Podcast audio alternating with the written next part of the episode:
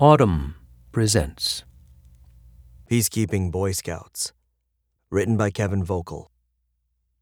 If you venture outside Bangui, the capital of the Central African Republic, it's dangerous to travel alone. Journeying from village to village means navigating jungle or savanna without paved roads or reliable communication networks. CAR straddles one of the world's largest magnetic anomalies, so compasses often err. And conflict among more than a dozen armed religious groups has balkanized the country. Amid all of this, one unlikely institution has become crucial to the country's survival the Boy Scouts. Like scouts the world over, members wear trim shorts and multicolored neckerchiefs, but their youthful uniform belies a grander than average sociopolitical mission. When they aren't earning badges for cooking and woodworking, they're guiding ailing villagers to hospitals or distributing mosquito nets and food at refugee camps. Last year, the boys investigated rumors of Ebola in a remote part of the country. The year before that, they helped negotiate the release of a Muslim community held hostage by armed groups. Since 2013, when rebels staged a coup and religious violence flared, CAR has been in a state of civil war. Today, the enfeebled government in Bangui relies on foreign aid agencies to hold the country together, and the agencies in turn rely on the country's 20,000 Boy Scouts, who surpass CAR's largest armed factions in both size and geographic reach. UNICEF, for example, deploys boys to public squares to perform plays about hand washing and sends them door to door to promote the polio vaccine. The peacekeeping role that Scouts play in CAR is more fitting than it might at first seem.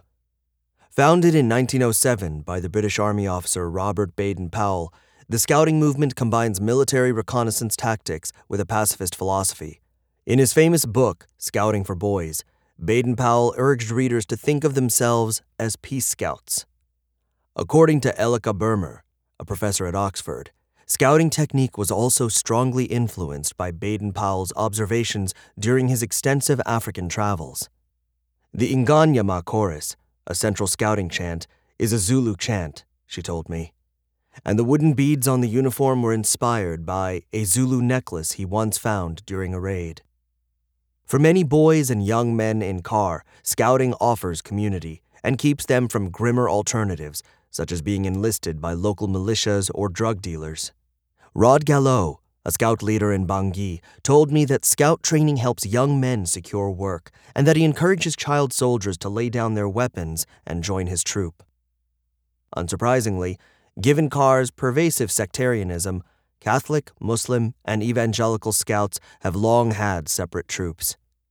In the past few years, however, they've begun to team up, motivated in part by a desire to join Scouting's official world body, which requires each member country to have a united national movement. In 2017, Gallo, who is Christian, became friends with a Muslim scout leader when they traveled together to Cameroon for a scouting conference. This experience has changed my conception of Muslims, he said. Scouts of different denominations now attend camps where they bond over music and sports. And they recently began laying the bricks of an interfaith training center and earning badges in peace building. If you enjoyed this production, find the best long form articles read aloud in the Audm app, available now for iPhone.